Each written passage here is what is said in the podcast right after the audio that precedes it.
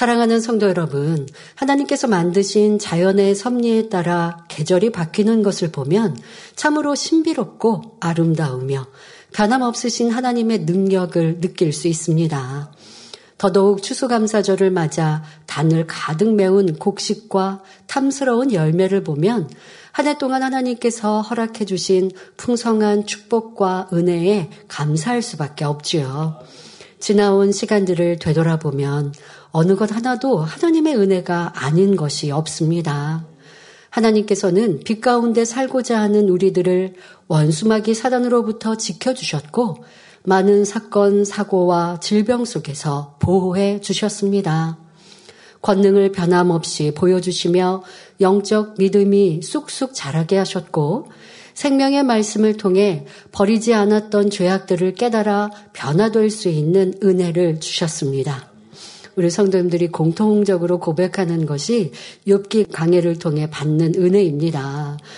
여러분들은 죄가 지적되고 발견될 때 조금 순간은 이렇게 지칠 때도 있죠. 왜? 내가 변화되고자 열심히 기도했는데 아직도 이런 모습이 남아있나 할 때는 순간 우리가 어, 그렇게 민망하고 죄송한 마음을 갖습니다. 그러나 다시 깨어나서 아니야, 이거 버릴 거야. 라는 마음을 갖게 되는데요.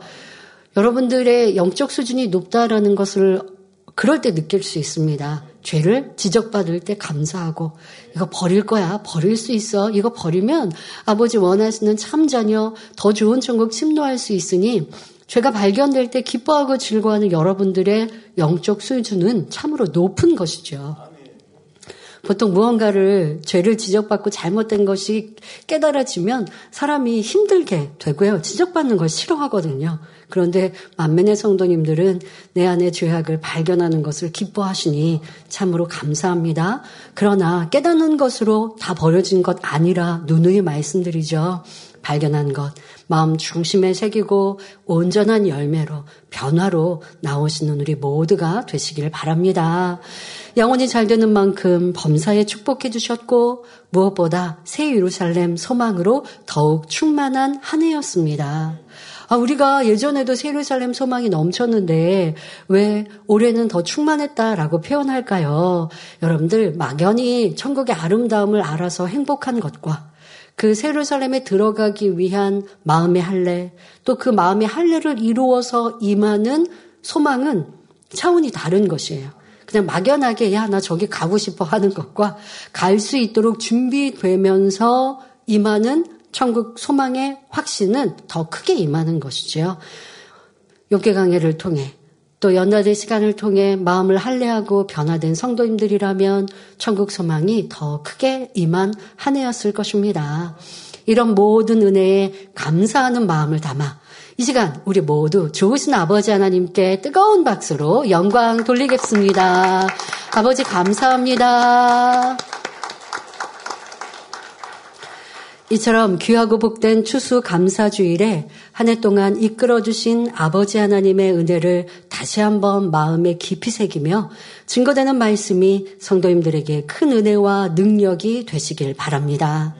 무엇보다 추수감사절 하면 한 해 동안의 곡식과 열매, 이런 추수의 풍성한 열매를 우리가 아버지 앞에 올려드리면서 나 자신도 그런 열매, 최상급의 열매가 되기를 사모하지 않습니까? 자, 그런 열매로 주인의 즐거움에 참여하기 위해서 어떻게 해야 하는지 오늘 말씀을 통해 은혜와 능력이 되시기를 바랍니다. 사랑하는 성도 여러분, 마태복음 25장에 나오는 달란트 비유를 보면 어떤 사람이 타국에 가면서 종들을 불러 자기 소유를 맡깁니다. 바로 주인이 자기의 소유를 종들에게 나누어 주면서 그것을 장사하여 열매를 소득을 더 남기기를 부탁하지요. 각각의 재능에 따라 한 사람에게는 다섯 달란트를 다른 사람에게는 두 달란트를 또 다른 사람에게는 한 달란트를 맡겼습니다. 다섯 달란트 받은 종은 그 돈으로 장사하여 다섯 달란트를 더 남겼고 두 달란트 받은 종도 장사하여 두 달란트를 더 남겼습니다. 그런데 한 달란트 받은 종은 땅을 파고 받은 돈을 감추어 두었지요. 오랜 후에 그 주인이 돌아와 종들과 셈을 하고 다섯 달란트 남긴 종과 두 달란트 남긴 종에게 잘하였도다 착하고 충성된 종아 내가 작은 일에 충성하였음에 내가 많은 것으로 내게 맡기리니 내 주인의 즐거움에 참여할지어다 칭찬합니다. 이어서 땅에 묻은 한 달란트를 가져온 종에게는 악하고 게으른 종아 책망하며 이 무익한 종을 바깥 어두운 데로 내어 쫓으라. 거기서 슬피 울며 이를 갈미 있으리라 책망하십니다. 그리고 그 한 달란트를 빼앗아 열 달란트 가진 종에게 주었습니다. 달란트 비유는 장차 주님께서 우리를 데리러 오실 때 각 사람에게 맡기신 사명을 얼마나 잘 감당하였는지 분명히 셈하신다는 비유입니다. 주님께서 맡겨주신 사명을 잘 감당하여 하나님의 나라에 충성한 사람은 칭찬을 받지만 사명을 맡은 후 열매를 내지 못한 사람은 심판이 있을 것을 말씀하고 있지요. 자, 그러면 열매를 내지 못하면 이렇게 책망을 받으니까 아예 사명이 없으면 좋겠다 하시겠습니까? 아니지요. 한 달란트 마저도 받지 못하는 종이 있다면 그는 너무 무능하다는 것 아닙니까? 그러니 주인이 아예 그런 사람은 외면하실 수밖에 없습니다. 구원받은 하나님의 자녀인데 나는 사명이 없다.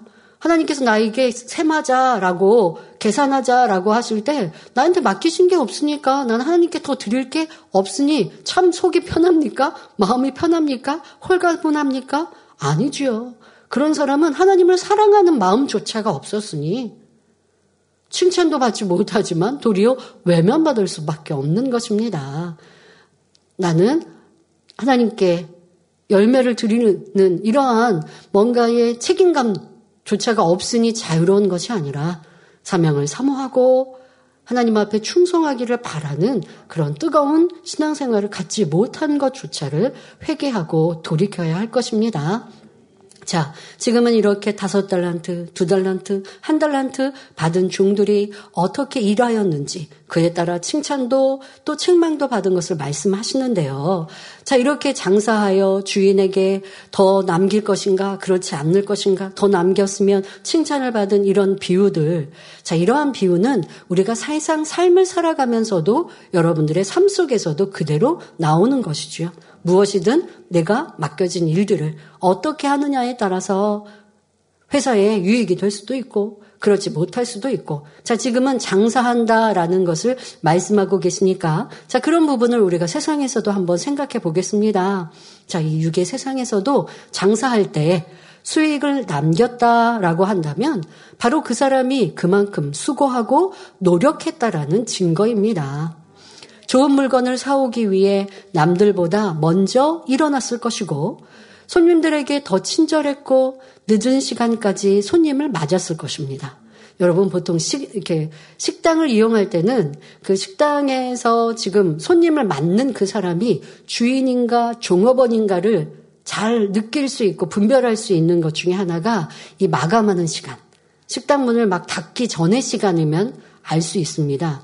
보통 이제 마감 시간이 있지요. 뭐 이렇게 종료하는 시간이 있긴 나름입니다만은 음식을 만들고 그리고 식, 이 손님이 와서 식사를 하고 하는 시간 그리고 나가는 시간이 마감 시간이 되었어도 주인은 마감 시간이 된 다음에 식당 정리를 하면 되니까 손님을 맞이합니다. 받습니다. 그런데 식당 종업원 같은 경우 주인이 아니면 주인의 마음이 없으면 어떻게 하느냐? 저 사람이 나가고 그리고 내가 정리할 시간까지 다 계산해서 계산해서 손님을 안 받아버리죠.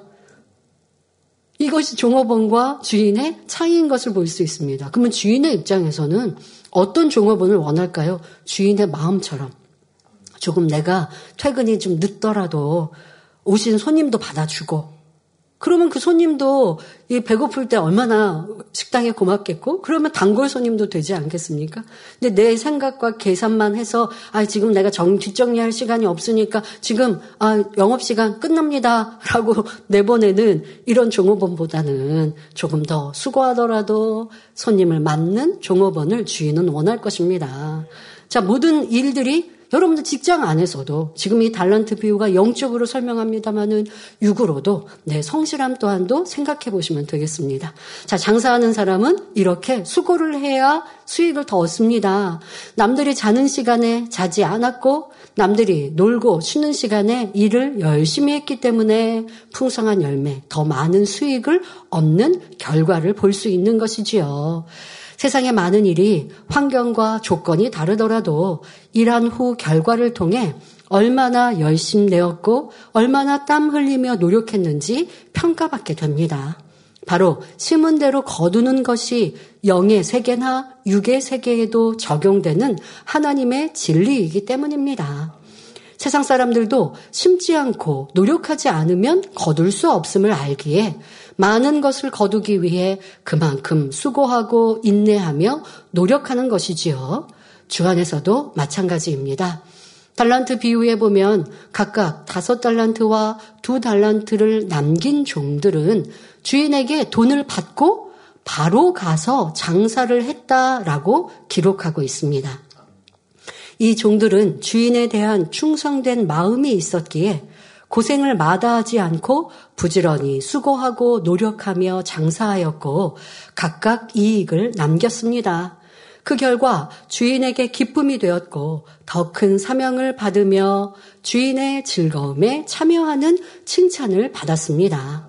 그런데 한 달란트 받았던 종은 오히려 주인에게 주여 당신은 굳은 사람이라 심지 않은 데서 거두고 해치지 않은 데서 모으는 줄을 내가 알았으므로 두려워하여 나가서 당신의 달란트를 땅에 감추어 두었나이다 라고 변명합니다.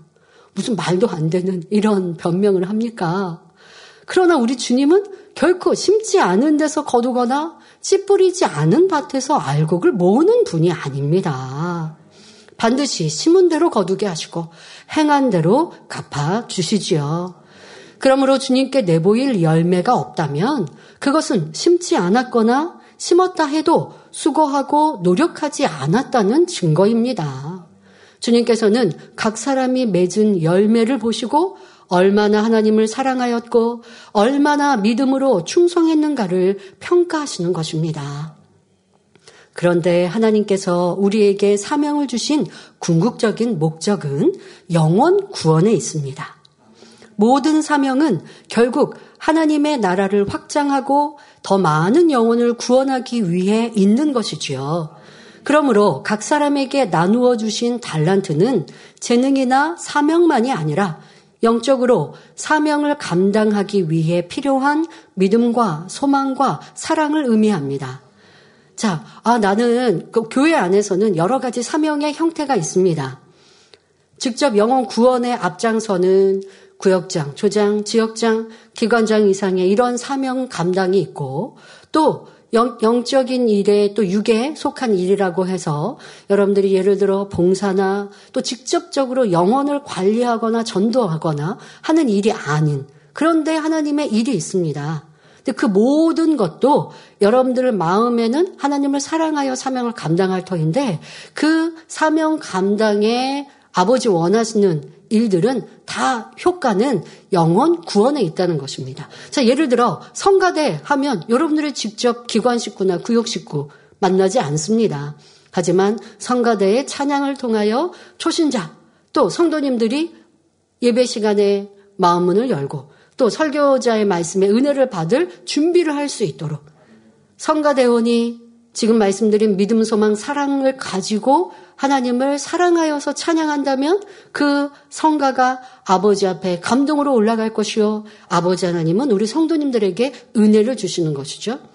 그런데 그렇지 않고 그냥 내가 재능이 있어서 나는 노래를 좋아하니까 성가대 사명을 감당합니다.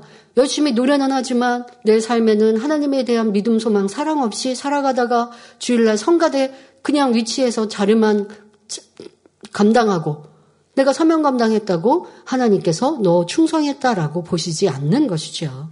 하나님을 사랑하여 교회를 사랑하여 아버지 원하시는 믿음, 소망, 사랑을 가지고 사명 감당할 때 그것이 영적인 충성이요. 다섯 달란트 받으니까 더 남긴 이러한 영적인 장사가 되는 것입니다. 예능위원회는 단에서 특성을 합니다. 그것이 영혼 구원과 무슨 관계가 있나요? 성가대 사명과 마찬가지로 특성자가 마음과 뜻과 정성을 다해 특성을 준비하여서 올려드리면 우리가 은혜를 받지 않습니까? 그러니까 아버지가 기뻐하시면 우리가 영적인 은혜를 받아요.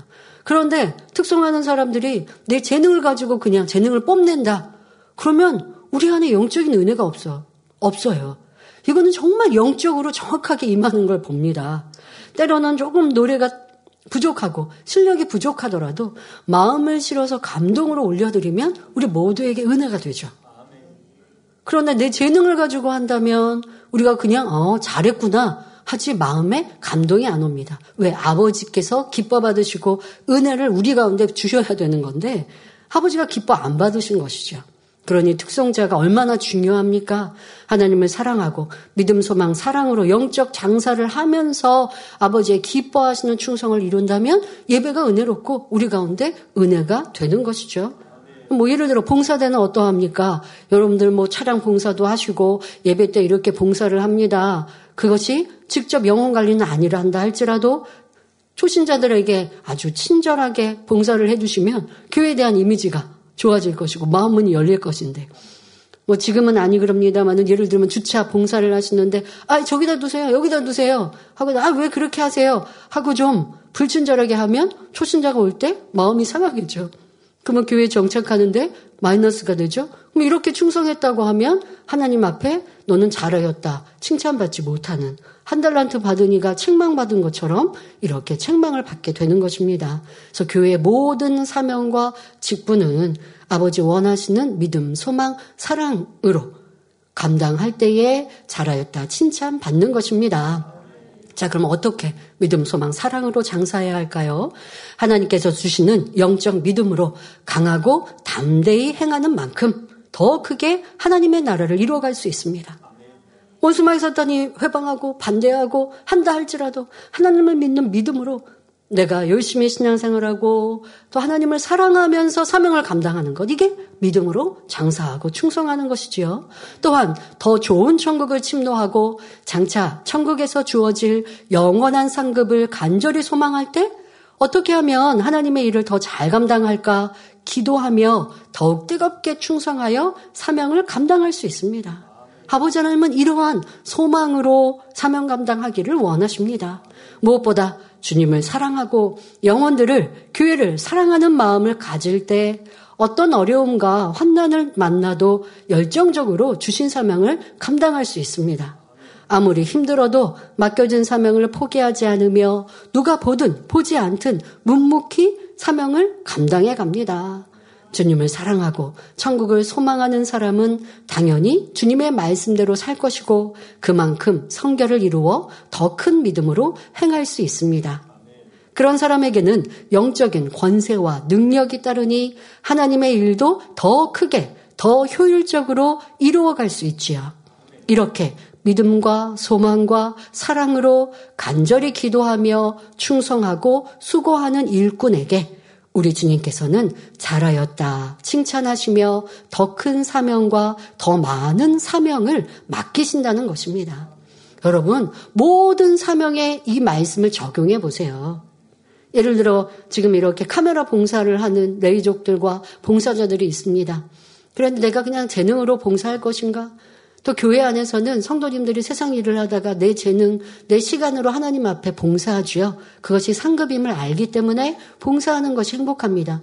하지만 그냥 항상 하는 1년, 2년, 10년 되면 그냥 무의미하게 그냥 습관적으로 충성하느냐 아니면 오늘 하루의 내 충성이 하나님을 사랑하여 한 주간 열심히 기도하고 변화되고자 살았다가 하나님 앞에 주의를 이렇게 헌신하고 봉사한다면 아버지 하나님은 그것이 믿음, 소망, 사랑 있는 충성이라 라고 기뻐하시고 다섯 달란트 받으니 두 달란트 받으니가 더 남긴 것처럼 너가 잘하였다 인정하시는 것입니다.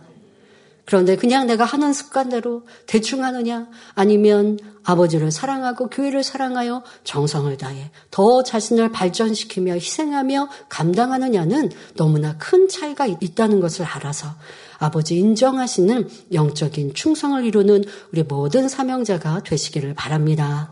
자, 그런데 하나님 나라에서는 많은 사명을 맡는 것보다 얼마나 맡은 사명을 충성스럽게 잘 감당하는가 하는 점이 더 중요합니다. 주님께서는 우리가 얼마나 많은 사명을 맡았는가를 보시는 것 뿐만이 아니라 사명을 얼마나 잘 감당하여 실한 열매를 맺었는가를 평가하십니다.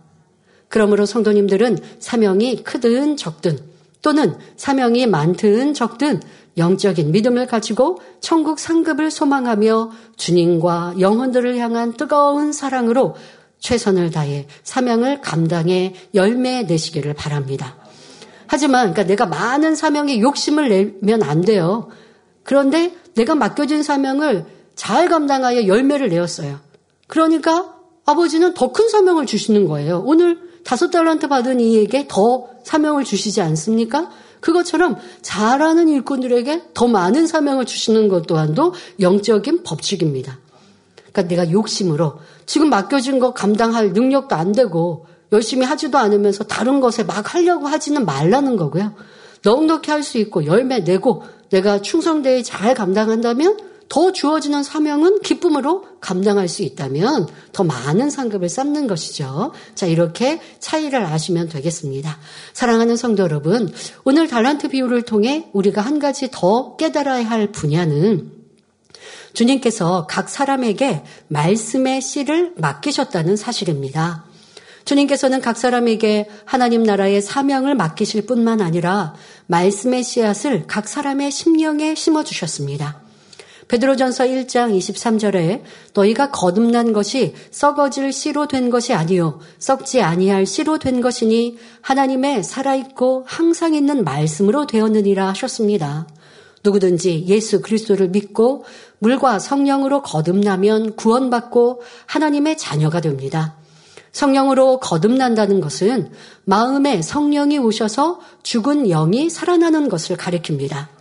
첫사람 아담이 선악과를 먹고 불순종하자 내가 먹는 날에는 정령 죽으리라 하신 말씀대로 아담의 영이 죽고 말았지요. 영이 죽자 아담은 더 이상 영이신 하나님과 교통할 수 없었고 영생할 수 있는 에덴 동산에서 쫓겨났습니다. 생명의 근원이신 하나님과 교통하지 못하게 된 아담과 그 후손은 죄와 어둠의 주관자 원수마귀 사단의 권세 아래 놓였고 죄의 삭은 사망이라는 영계의 법칙에 따라 영원한 사망에 처하게 되었지요. 그러나 예수 그리스도의 십자가 사랑을 믿는 사람은 죄를 사함받고 마음에 성령을 선물로 받습니다. 마음에 오신 성령은 우리의 죽은 영을 살리시고 보혜사로서 우리가 죄를 버리고 성결하도록 우리의 연약함을 도우십니다. 또한 우리가 하나님의 말씀을 듣고 배우며 믿음으로 행하는 대로 우리의 영이 날마다 성장하도록 인도하십니다. 이처럼 성령으로 거듭나야 하나님께서 원하시는 영의 사람이 되며 하나님의 나라에 들어갈 수 있습니다. 그런데 성령으로만 아니라 물로 거듭나야 합니다. 물은 영적으로 하나님의 말씀이며 썩지 않고 항상 살아있는 말씀으로 우리 영혼이 변화될 수 있고 진리인 하나님의 말씀으로 우리 안에 더러움을 씻어낼 수 있습니다. 또한 로마서 10장 17절에 믿음은 들음에서 나며 들음은 그리스도의 말씀으로 말미암았느니라 말씀하신 대로 생명의 말씀을 듣고 행할 때 우리의 믿음이 자라게 됩니다. 그러므로 물, 곧 하나님의 말씀으로 거듭난 사람은 성령의 도우심 가운데 그 말씀으로 장사하여 이윤을 남겨야 합니다. 각 사람이 주님께 사명을 받은 후 장사하여 이윤을 남겨야 하듯 말씀의 씨앗을 받은 사람은 이 씨앗을 마음밭에 심어서 싹을 내고 꽃을 피워 영의 열매를 맺어야 한다는 말씀이지요. 그냥 구원받은 것으로 끝나면 안 되고 영의 사람, 온영의 사람으로 나와줘야 한다는 것입니다. 이것이 아버지 하나님께서 그렇게 오래 참으시며 인간 경작하시는 이유입니다. 우리 주님께서는 말씀의 씨앗을 누구에게나 공평하게 주셨습니다. 지식이 많거나 뛰어난 재능이 있는 사람이라고 해서 더 많은 말씀의 씨를 주신 것이 아니라 성경 66권 하나님의 말씀을 누구에게나 동일하게 주신 것이지요. 그런데 이처럼 동일한 말씀의 씨앗을 주셨다 해도 각 사람이 맺는 영의 열매는 다른 것을 볼 수 있습니다. 하나님의 말씀이 마음 안에 심어지고 열매를 맺기 위해서는 마음을 옥토로 개간하며 기도로 정성을 다해 가꾸는 과정이 필요합니다. 수고하며 노력하여 행하지 않는 사람은 하나님께서 아무리 많은 말씀의 씨를 주셔도 결코 영의 열매를 맺을 수 없습니다. 여러분, 영의 사람이 되고 온영의 사람이 되는 것 많은 수고가 필요합니다. 많은 눈물의 애통이 필요합니다. 내 살점을 도려내듯 죄를 피 흘리기까지 싸워 버려야 합니다.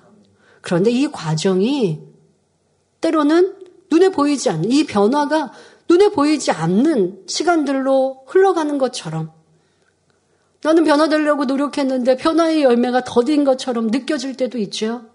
그러니 이 성결의 과정 중에 포기하고 떠나는 영혼들을 참으로 많이 보았습니다. 당장님 그런 말씀하셨죠. 이렇게 크고 놀라운 권능이 나타나는 재단에서 축복받으세요 하고 이 단에서 복, 복만 빌어주고 하나님은 사랑이십니다. 주님은 우리의 죄를 다 용서해 주십니다. 한번 구원받았으면 다 천국 갑니다. 이렇게 편하고 쉽게만 가르친다면 하나님의 권능은 나타나지도 않고요. 그렇게만 한다면 떠날 영혼이 어디 있겠습니까? 기하급수적으로 부흥만 하죠. 그런데 왜 떠나는 이가 있고 할까요? 이 성결의 과정이 영의 열매를 맺는 과정이 쉽지 않거든요. 좁은 길 중에서도 가장 좁은 길이거든요. 그러니 가다가 힘들어요, 어려워요, 외로워요, 괴로워요 하며 떠나는 많은 이들을 보았습니다. 하지만 우리는 이 길을 가야 합니다. 왜? 우리에게 주신 이 생명의 씨로 장사하여서 풍성한 열매를 내어 드리는 게 아버지 뜻이니까요. 생명의 씨를 우리한테 주셨고 또 이 말씀의 씨를 주셨고 우리 안에 성령님을 통하여 장사하게 하시는데 내가 게으르고 나태하여서 장사하지 않아서 그냥 겨우 구원만 받고 근데 이 겨우 구원만 받는 생명의 씨를 유지하는 것조차도 쉽지 않아요.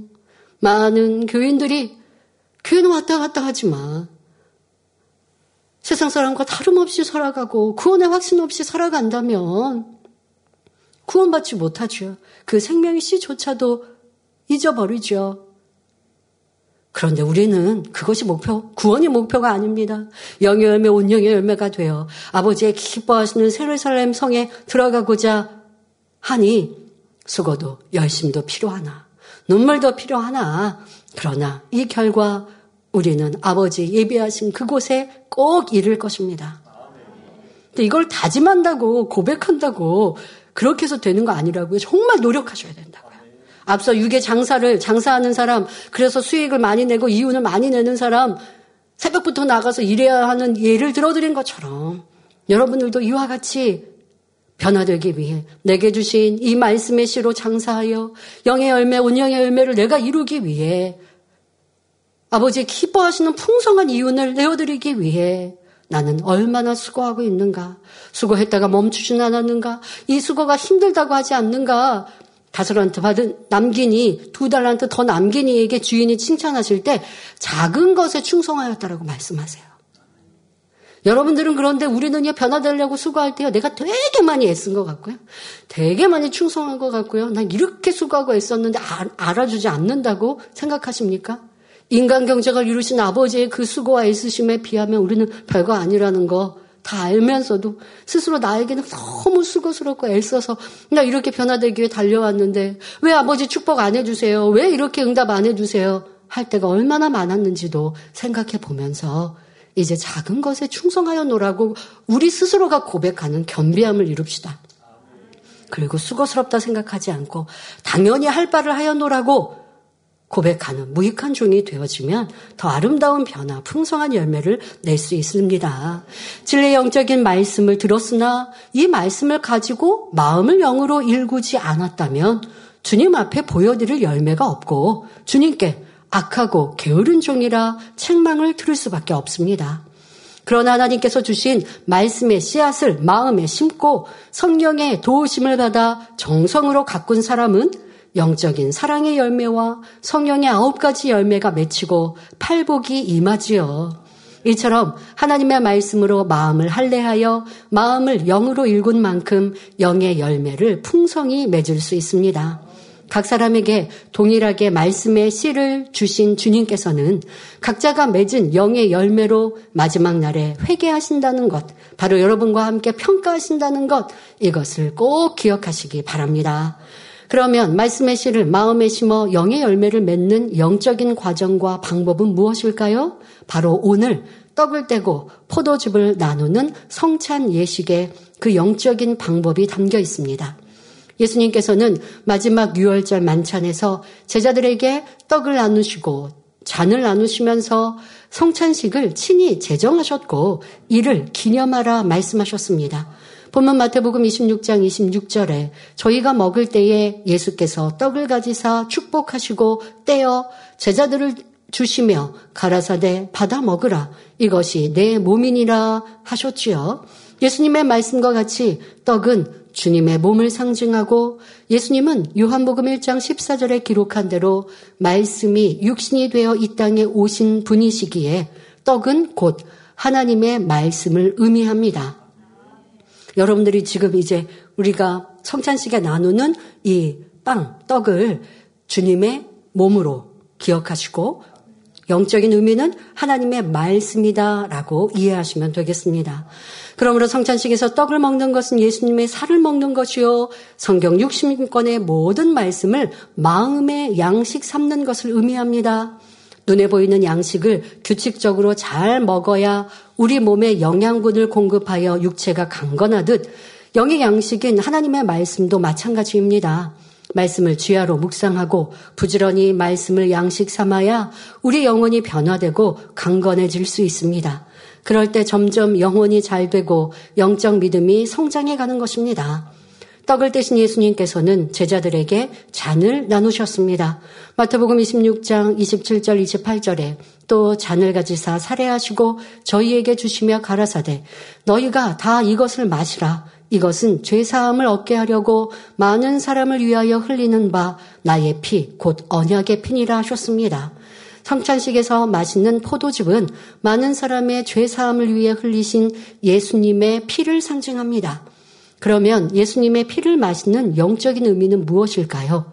요한일서 1장 7절에 저가 빛 가운데 계신 것 같이 우리도 빛 가운데 행하면 우리가 서로 사귐이 있고 그 아들 예수의 피가 우리를 모든 죄에서 깨끗하게 하실 것이요 하신 대로 우리가 빛 가운데 행하는 것이 예수님의 피를 마시는 것이며 빛 가운데 행하는 것은 빛이신 하나님의 말씀을 행하는 것입니다. 우리가 듣고 배운 하나님의 말씀을 믿음으로 열심히 행할 때 예수님의 피가 우리를 모든 죄에서 깨끗하게 하십니다. 이것이 바로 성찬식에서 마시는 포도즙에 담긴 영적 의미이며 예수님의 피를 마시는 영적 방법입니다. 예수님의 살을 먹을 뿐 아니라 예수님의 피를 마셔야 죄사함 받고 영으로 변화되어 영이신 하나님과 친밀한 사귐을 가질 수 있습니다. 나아가 하나님의 말씀을 영양분으로 계속 섭취하고 반대되는 비질리를 노폐물로 배설해 가면 점점 거룩한 하나님의 형상을 회복하지요. 그런데 하나님의 말씀과 함께 반드시 불같은 기도가 있어야 합니다. 디모데전서 4장 5절에 하나님의 말씀과 기도로 거룩하여 지민이라 하셨습니다. 하나님의 말씀과 함께 기도로 거룩해진다는 영적 의미는 기도를 통해 하나님의 말씀대로 행할 능력을 공급받기 때문입니다. 하나님을 간절히 찾고 불같이 기도할 때 성령으로 충만해집니다.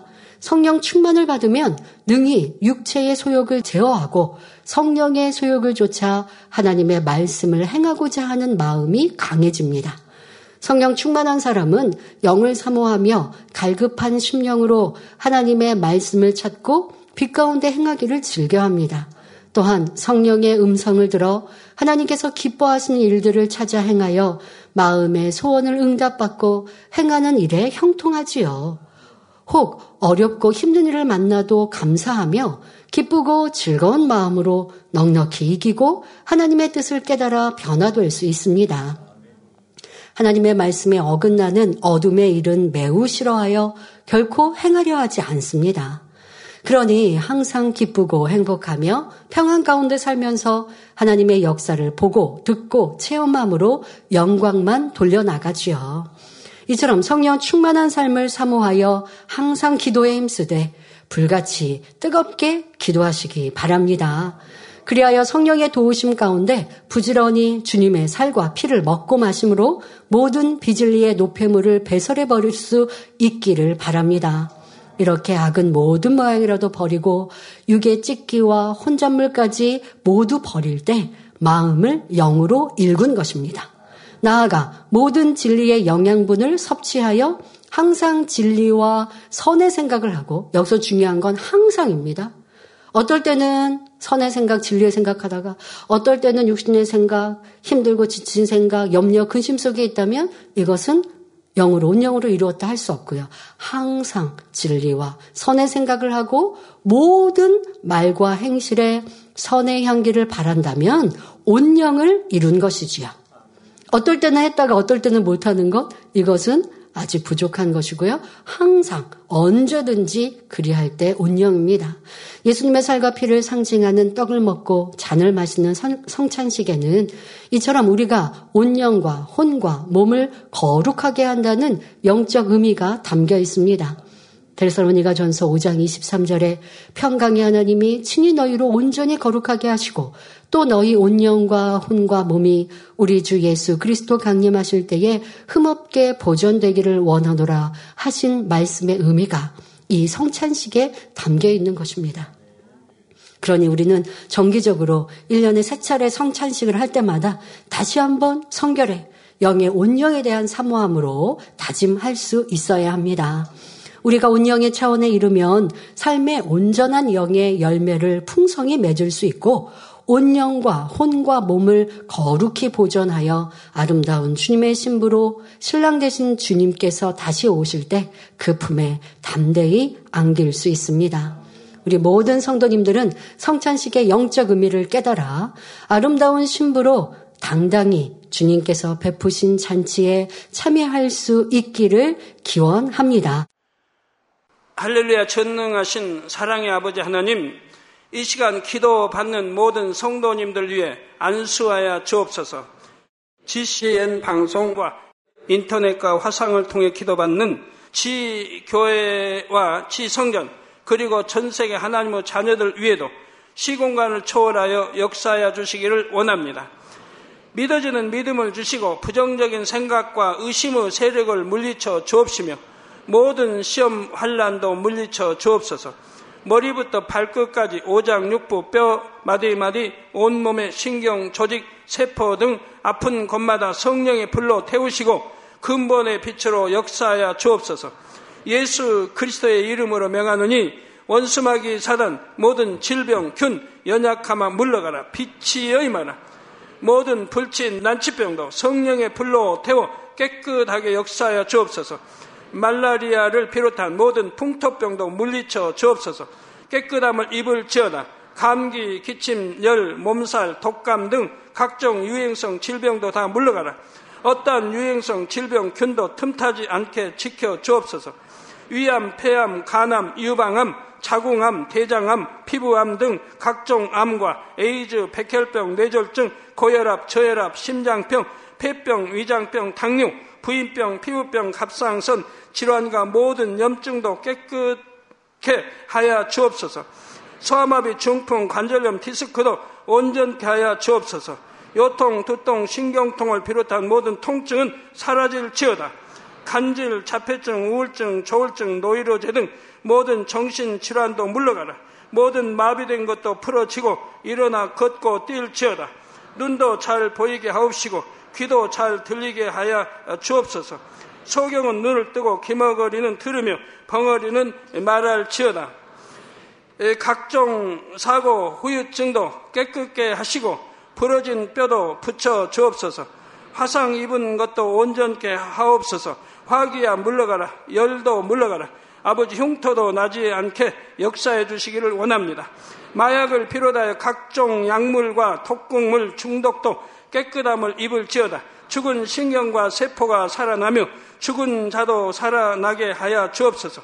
잉태어 축복도 주시기를 원합니다. 잉태 축복을 받으라 예수 그리스도의 이름으로 명하느니 원수마귀 사단아 하늘 공중 곳에 잡은 악의 영들아 물러가라. 그의 사자들도 물러갈 지니라. 이 땅의 악한 영, 더러운 영, 거짓되고 간사한 영, 이간질하고 미혹하는 모든 어둠들은 물러가라. 모든 흉악의 결박을 풀고 어둠아 물러가라. 빛이여 임하라. 아버지 하나님 부르짖어 기도할 수 있는 능력을 주시고 죄를 버리고 성결될 수 있는 능력을 주옵소서. 영원히 잘됨 같이 범사에 잘되게 하시고 가정의 복음화도 이루어 주시기를 원합니다. 한 주간도 모든 사고와 재앙으로부터 지켜주시고 불통이 없는 형통한 삶을 살 수 있도록 축복해 주옵소서. 성령의 불담으로 천군 천사와 주님의 불꽃 같은 눈동자로 모든 하나님의 자녀들과 가정, 일터, 사업터를 지켜주시기를 원합니다. 학생들에게 지와 명철을 더하시고 공부도 할 수 있는 뜨거운 마음과 열정도 더하여 주옵소서. 마음과 생각을 세상에 빼앗기지 않도록 지키시고 하나님을 뜨겁게 사랑하는 학생들로 축복하여 주옵소서. 하나님의 자녀들이 먹으나 마시나 입으나 무엇을 하든지 하나님 앞에 영광 돌리는 삶이 되게 축복하여 주시기를 원합니다. 나는 하나님을 만났노라 체험했노라 응답 받았노라 축복 받았노라 간증하는 입술이 되게 역사하여 주옵소서. 아버지 하나님 감사합니다. 홀로 영광 받으옵소서. 우리 주 예수 그리스도의 이름으로 기도하옵나이다. 아멘.